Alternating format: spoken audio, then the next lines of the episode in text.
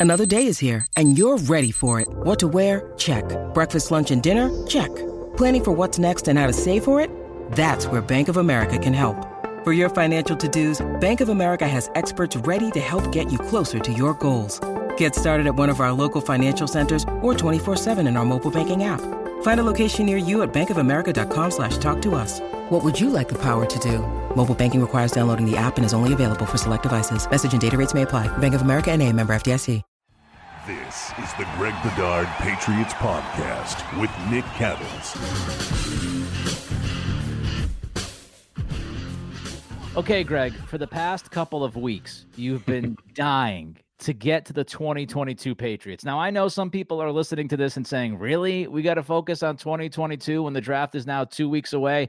Listen, I follow along. What Greg says is what we want to do here, and, and we go with what Greg is thinking. So, Greg Bedard says, let's just press the pause button on the on the draft stuff and all of that and let's look at 2022 because greg your argument to those people who say, why are we talking about 2022? I think your argument is, well, we have to talk about 2022 because you think it's going to affect the draft. So, eh, you know, depending on what this roster looks like in 2022, that should lead you to what they might do two weeks from today to set themselves up to be better off in 2022. So, Greg, tell the people you say the situation in 22 is a concern to you uh, 35 players are already signed for $167 million of the cap. Tell us why the Patriots are looking at 2022 and saying to themselves, oh man, we got to figure this thing out. Okay. So I understand people are probably like, you know, what what what are we doing? You you have to understand that teams run on different tracks at the same time. Yes, they are looking at this coming year uh, with the draft and things like that. Sometimes you drew draft for need, um, and we could see that with the Patriots with quarterback and and um, you know maybe a couple other places uh, to give themselves cover, like say for Stephon Gilmore if they have plans on trading him or or what have you.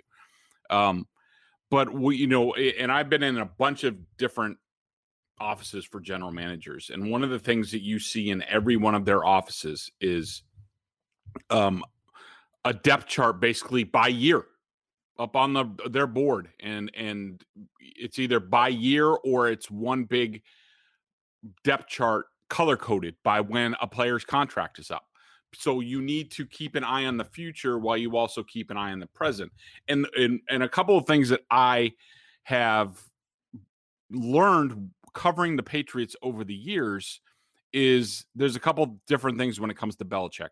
Number one, if he has the means, he is basically going to fill every need on the roster before he gets to the draft.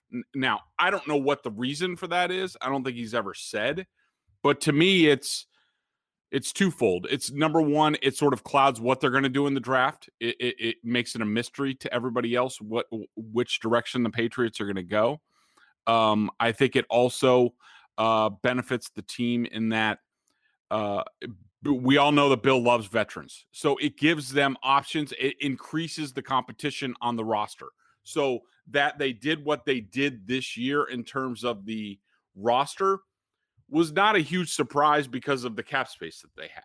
But they basically, we went through it. We went through the needs list before free agency started. We said they were going to be aggressive, and they basically went out and filled all the needs on the roster right now. Right. Um, and so that's by design. The second thing that I've learned covering Belichick over the years with the draft is that his draft picks almost always center on the future a year out. I mean, and, and, we we've talked about it before, and and this is not any breaking news, but it it takes a very special rookie to play a lot, to, especially to start early on in his career with the Patriots, and COVID probably isn't helping any of that.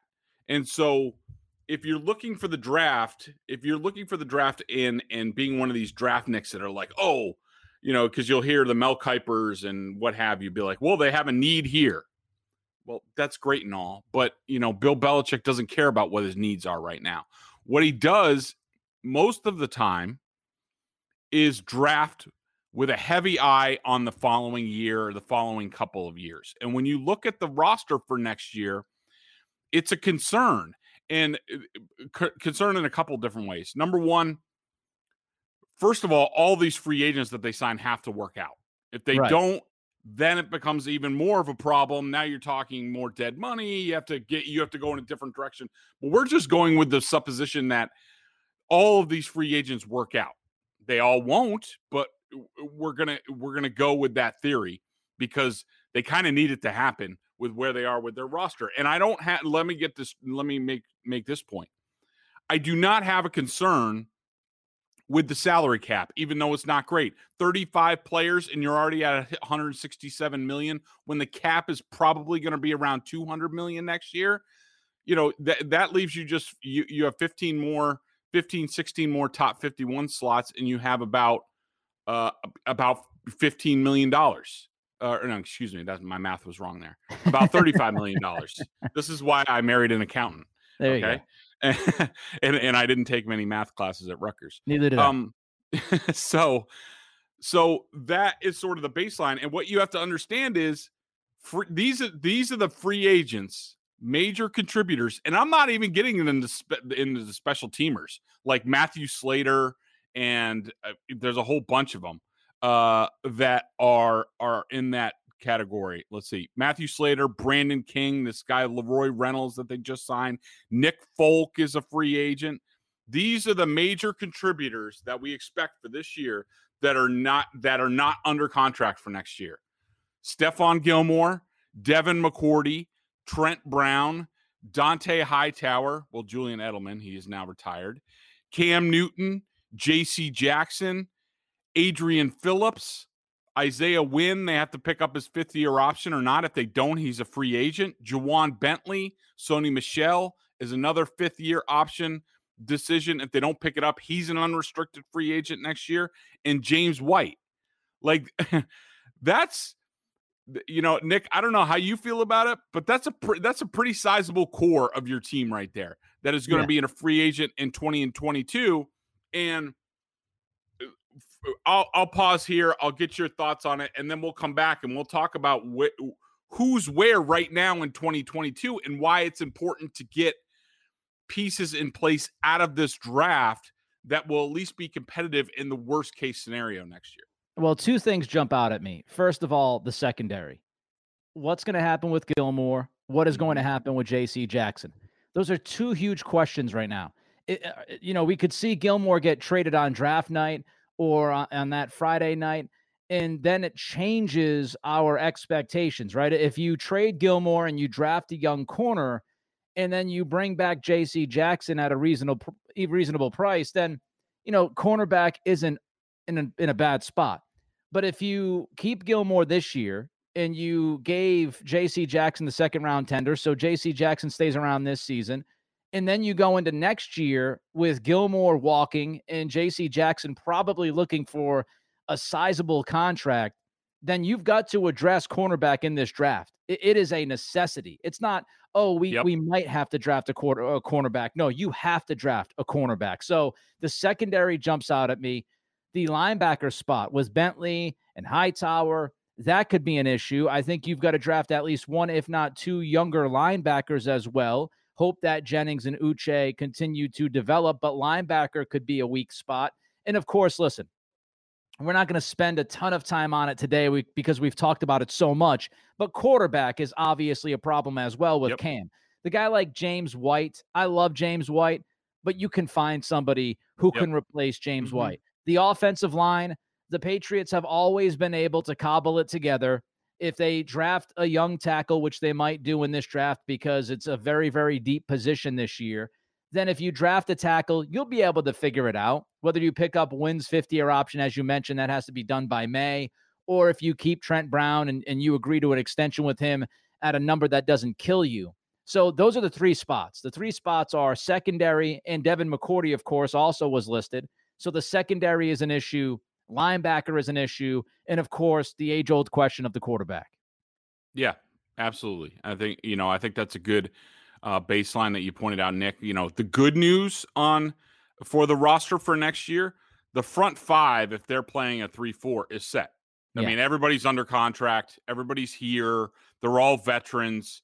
You don't have anything really to worry about. I mean, would you like, you know, and this gets into a, a, a separate draft need, but, you know, do you want to maybe upgrade on um, or reset the clock, I will, on a, on a young edge guy. Like instead of Chase Nin- uh, Chase Winovich, try I almost call him Chase Nikovich. Um, instead of trying to make Chase Winovich work year after year when he can't earn the coach's trust, maybe they should just cut bait, try to get something for him. And there are some good young edge players in this draft where you draft them, they sit behind Kyle Van Noy is only really he's only here for two years. You reset the clock on an edge guy who can learn for a year under Van Noy, and then all of a sudden he's ready. That might be look uh, worth looking at. But the front five is set. Jonathan Jones as slot is set. The interior of the offensive line is set with uh, uh, Andrews, Mason. The tight ends we know are set between the guys that they signed, the two rookies that they have, if they hold on to them. And running back, like you said, running backs in a good place. You have Damien Harris. Now, Damien Harris is somebody interesting to bring up because look, we're just going off what we know about these guys right now. And maybe some of the young guys were a little bit handicapped by COVID and and we don't know what they're going to do. But Damien Harris is a perfect example of at this time last year, Nick, none of us knew what Damien Harris could do. We didn't yeah. know whether he was going to be on the roster. You know, we would have similar, the same conversations we were we had about Damien Harris uh, at this time last year. We would be having about Josh Uche, Anfernee Jennings, you know, guys like that. Um, and so that uh, these guys are not cast and die. Players are always moving up, down. They are never static what goes for one year does not necessarily go for the next year when you're talking about young football players, but we're just dealing with where guys are right now. But yeah, you're absolutely right. I mean, right now, the depth chart that I have up at BSJ for 2022, I have Myles Bryant as the starting free safety. You could also put possibly put Jalen Mills there, which would make cornerback even worse uh, if you move Jalen Mills to safety and maybe Bryant stayed at corner. I do think he has Bryant has some uh, uh, a lot of upside. I we saw him play a lot of different positions last year. D'Angelo Ross is a young sort of undrafted guy at cornerback that I that I do think is going to get some run this year. Uh, so he's in the mix. But you know, right now you're looking at like a Jalen Mills, Myles Bryant, and then Kyle Dugger is really the lone strong safety right now on the team, and I I I think he's going to be a star, but you know we don't know. Both free safety spots or both safety spots could use some help. Yeah. And right now at linebacker, you have at stand up linebacker, you have Uche and Jennings, and we don't even know if Uche's a stand up linebacker or he's the edge guy behind Van Noy or what have you. And Jennings, we don't know. It didn't look promising as a rookie, but we, we don't know. And like you said, the other big area, and look, I think we all expect Trent Brown to work out here and it's a one year deal and they reach some extension at some point in time. I don't, from his comments, he doesn't want to go anywhere else and, and try that anymore unless somebody gives him a humongous bag of money, which I'm sure he'd be willing to take again. But, you know, just for you know, discussion's sake, let's just say Trent Brown does work out and he's here for a couple more years. That helps you, but still, you know, if you don't if you don't tag uh, uh, Isaiah Wynn at ten million dollars for the fifth year, ten and a half million dollars, then right now the only real tackles that you have on the roster for next year are Justin Herron and Yodny Cajuste, who the third round pick who I think I might have seen on the practice field like twice. I was gonna say, so far, so get on the field. I mean, he, I. He just he can't get on the field. You know, when you look at this, I would say overall, big picture, I'm less concerned about the secondary, even though there could be some sizable gaps there next season, uh, at least on the roster on paper. I- I'm a little less concerned about that, and I'm a little less concerned about offensive line because we've seen the Patriots be able to figure it out. Right, Belichick has had a great track record. He doesn't always hit Duke Dawson, Joejuan Williams, and, and all those other guys, right? The Ras-I Dowling back in the day. He doesn't always hit, but he has a pretty good track record of finding good cornerbacks and have cor- good cornerback play, right? Like, you know, he, he brings in guys. He finds Malcolm Butler. He finds J.C. Jackson. Uh, he paid Stephon yeah, Gilmore when people were shocked. Wait a minute, you know, why did they pay Gilmore than, as much as they did? And now he's the best corner in the game. He's done. I'll just say other job. than other than 2011. But yeah, yeah, we don't want to go through 2011 again. No, no. Again, listen, there are always going to be these, you know, anomalies and, and these picks that don't work out. Mm-hmm. That's the nature of the game. But overall, he's done a pretty good job of finding guys that can play in the secondary, whether it's in the draft or undrafted free agents. He's gone out and signed guys like Browner. Darrelle Revis was an obvious one. Everybody knew he was good as long as he was healthy. And again, offensive line, they've been able to find the pieces. And so I'm a little less concerned about that. I do think linebacker and quarterback, you know, the, the history there, of course, you had Brady, so you're good. We still don't really know uh, how good of an evaluator at the quarterback position is, you know, Josh McDaniels. And if right. he's running the offense, then, you know, he's the guy that drafted Tim Tebow in the first round. So, you know, I, I do think that's a huge question mark.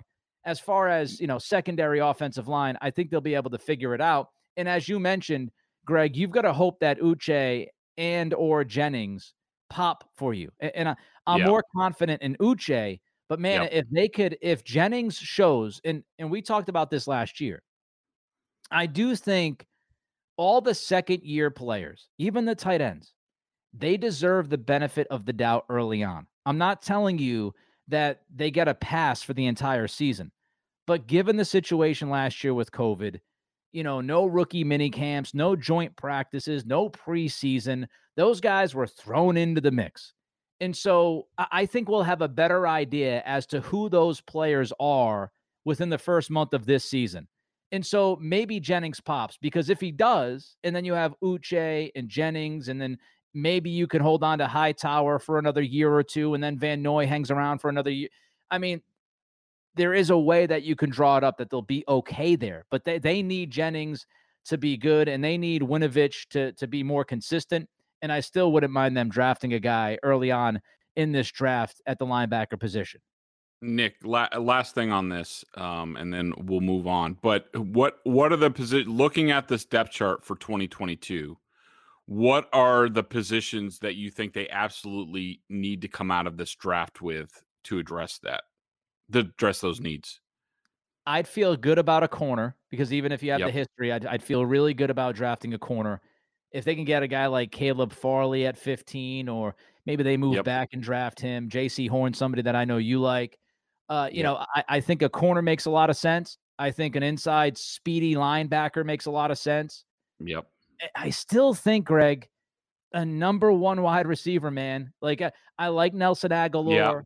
Uh, we'll see about Kendrick Bourne. yeah, that's because you don't know. You don't know whether those guys are working. Agholor is probably the poster child for.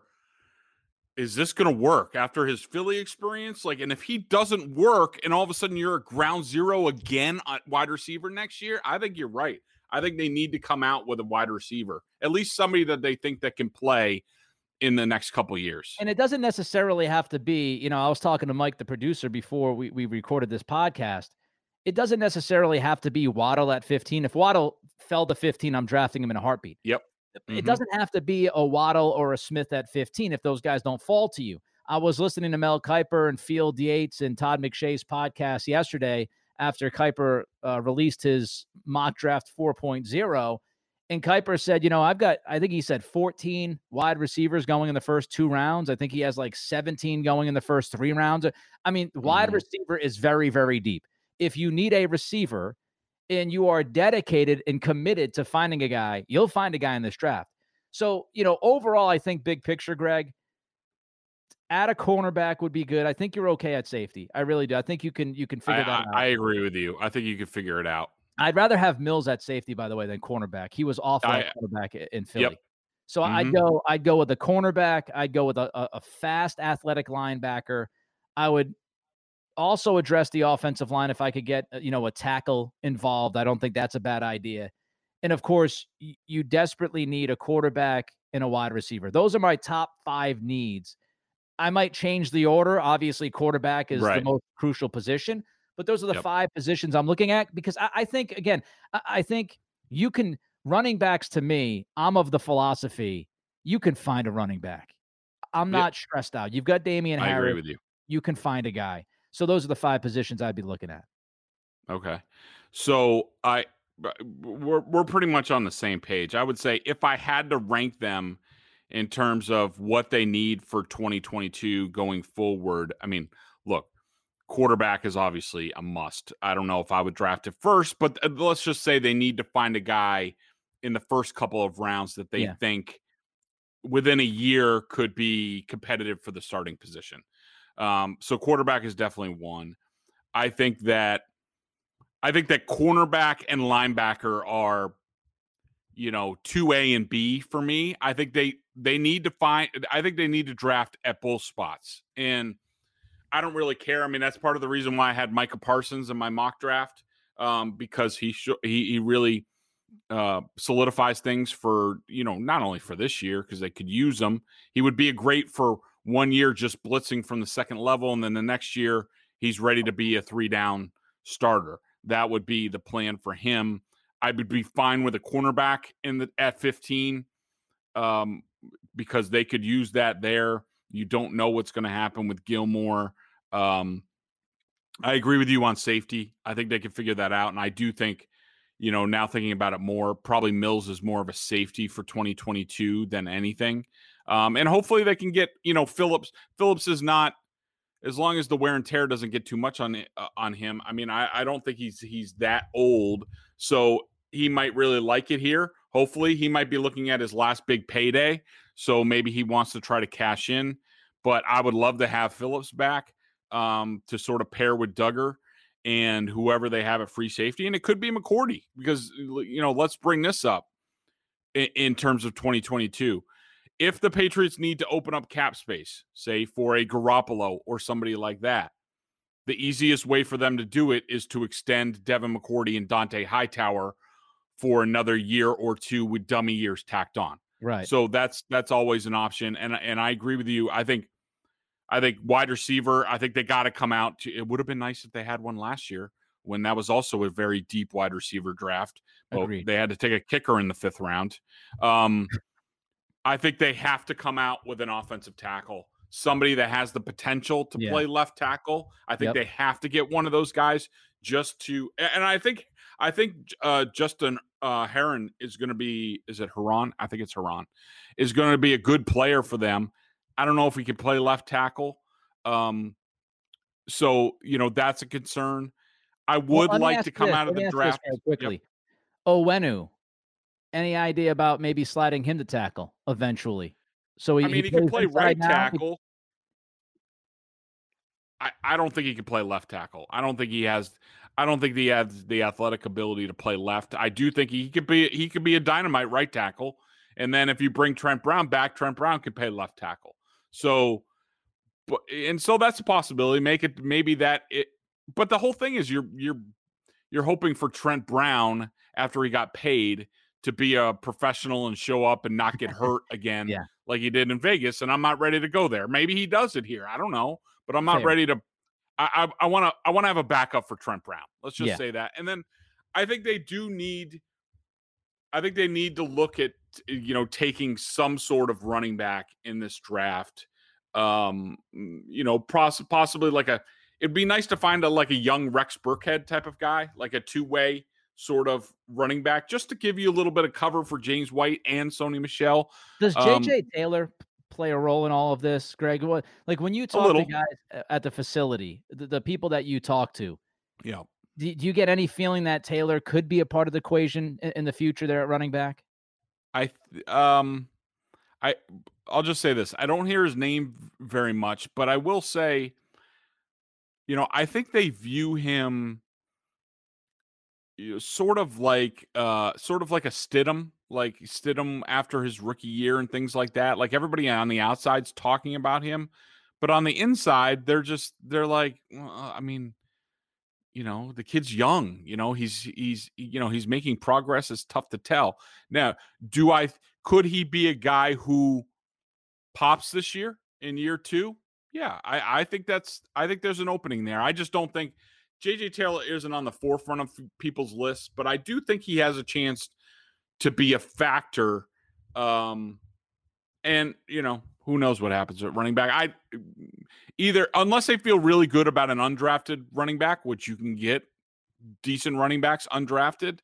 Um, you know, I might go for one later in the draft just to just to be sure, just to keep yourself cover, give yourself cover. And um, I, look, people, some people aren't going to like this, but I don't think it's out of the realm of possibility that they they give. How about this? How about this? When if this happens, they give Sony Michel, they pick up his fifth year option because it's only it's four and a half million, and they let Isaiah Wynn walk at ten and a half.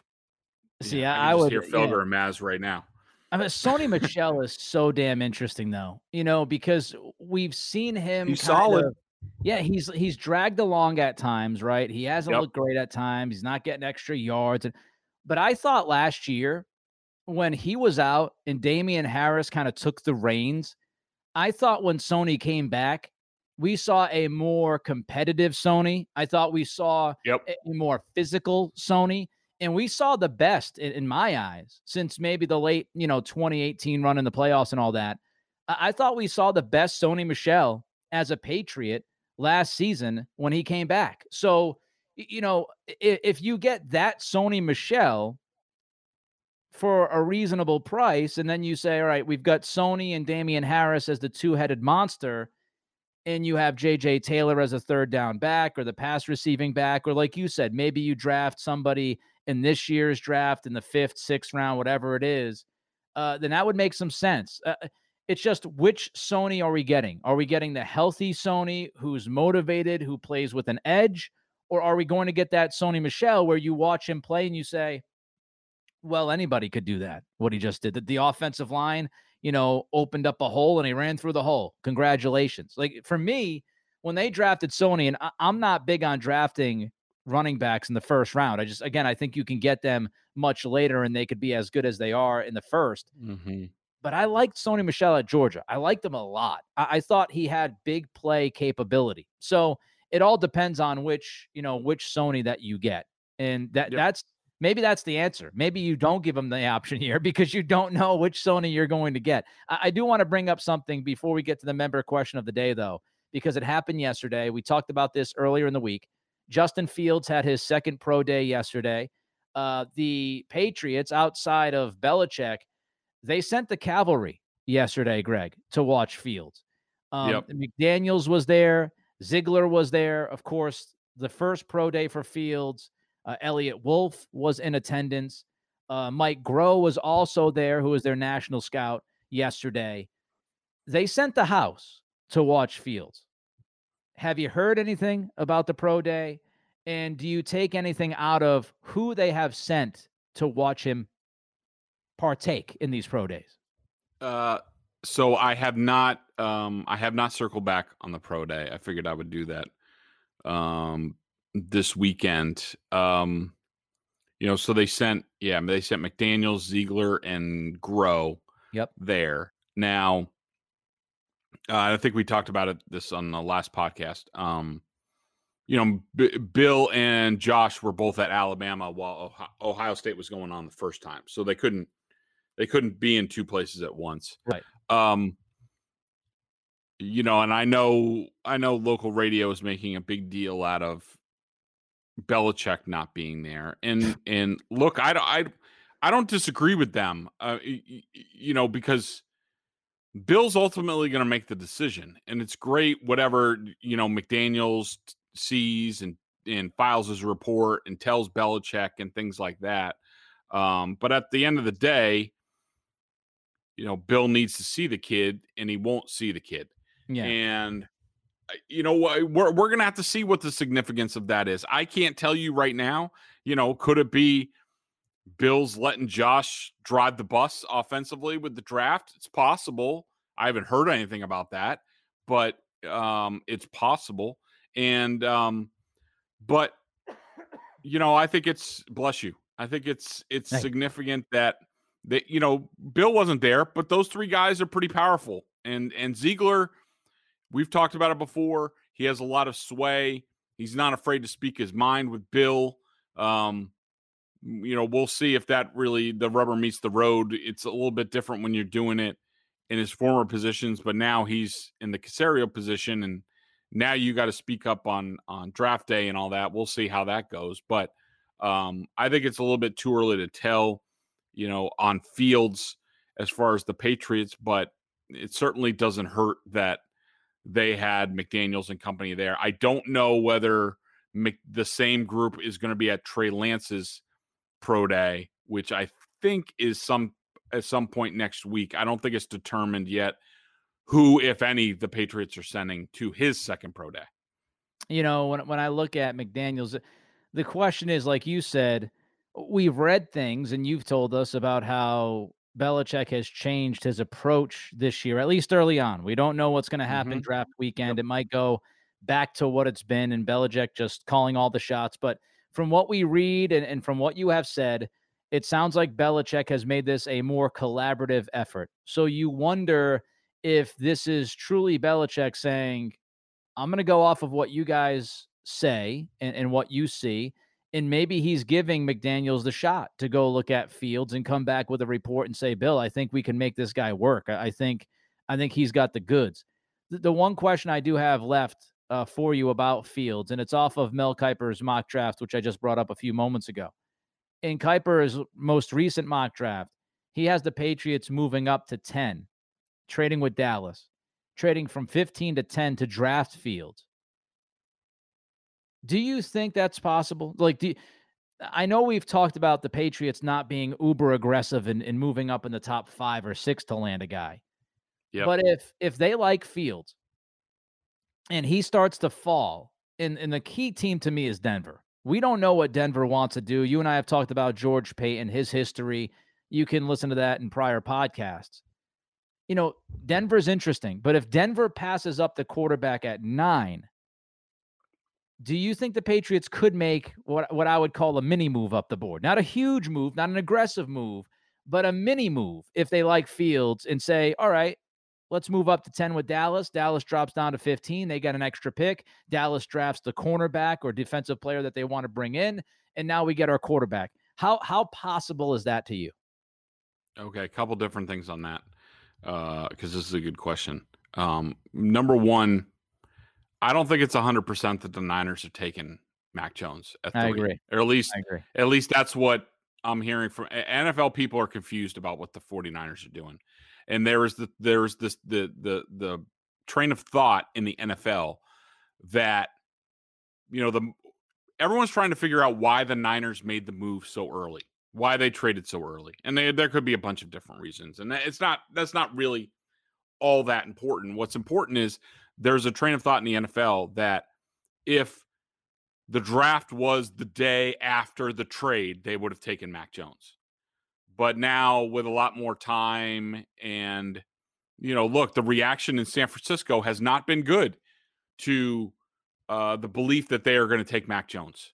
Um, some of the some of the people in that organization listen to a lot of noise, so that's interesting. There's been the report about the the differences between the personnel department and Shanahan as far as the Shanahan wants Jones, but the scouts want Justin Fields. So I don't think that is set in stone yet. And I, I do think that I do think that germane to this conversation, I think that the Patriots would make more of a mini leap for Mac Jones than they would Justin Fields for a lot of the reasons that we went over in the podcast on Tuesday, and also um, the column that I wrote at, at, at bostonsportsjournal.com. Um, as far as Fields, if if he slides a little bit, look, yeah, the Broncos are interesting. If they pass on the Broncos, if the Broncos pass on him or whoever the quarterback is, um, which I don't know if they're going to do, but we don't know. But remember, you still have to look out for Chicago and you still have to look out for Washington. Um, apparently, I think it's if I if I understand it correctly, I think it's Washington loves Trey Lance.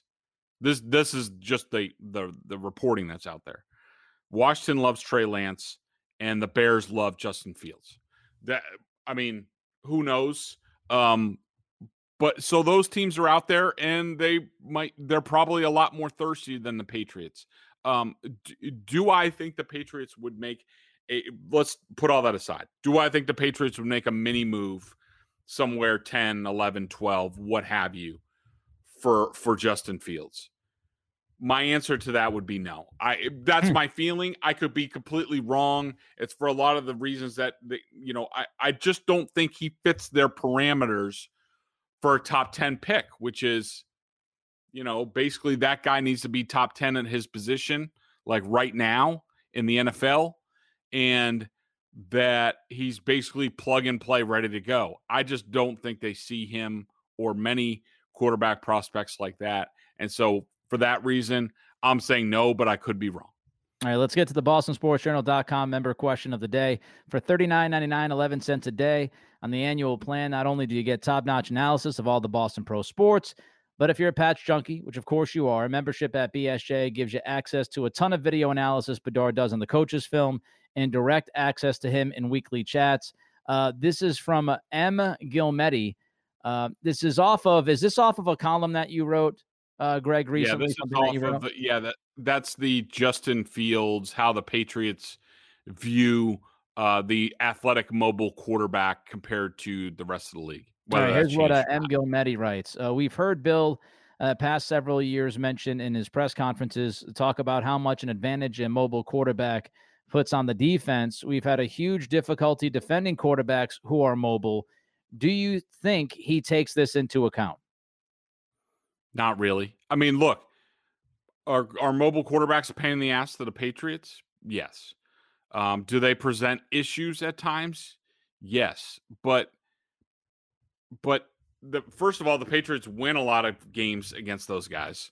And at the end of the day, like it doesn't matter what the guy uh, let's just use Mitch Trubisky, for example. You remember that game against the Patriots a couple years ago up in Chicago? How could I when, forget?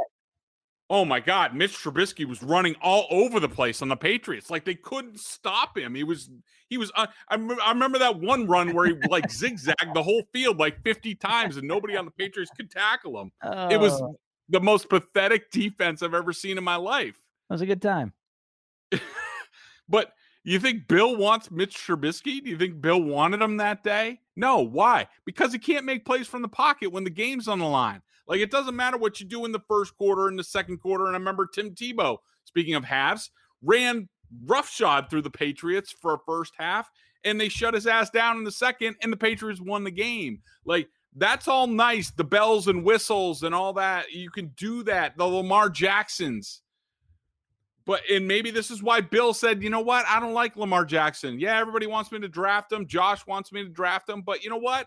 I don't think that kid can make a throw you know, a, you throw the stick route on third and 10 from the pocket. So I'm not drafting him. And I think that's what it comes down to. It, it, doesn't matter what you do in the first or second quarter. It doesn't matter what stats you put. Can you make enough winning plays from the pocket? Because you can have the most well designed running, you know, mobile quarterback offense in the world. But if you can't make the plays in the fourth quarter, down two minutes, where you don't have the running game, where they're not worried about you running other than spying you, and you got to make throws down the field. If you can't do that, you are not a quarterback for the New England Patriots. So that to me is the final measure of any quarterback with them. And I just don't think they're there on Justin Fields. But like I said, I could be wrong. And they just had his pro day. So I'll know more probably next week. But as of right now, guys like him, Lance, I just don't think they're they're they're polished enough as passers right now or that they could see uh, them making short improvement to get where they need him to be. Subscribe, rate, and review. He's Greg Bedard. I'm Nick Cattles. Maybe we'll have some more tidbits next week on Justin Fields once Greg goes digging.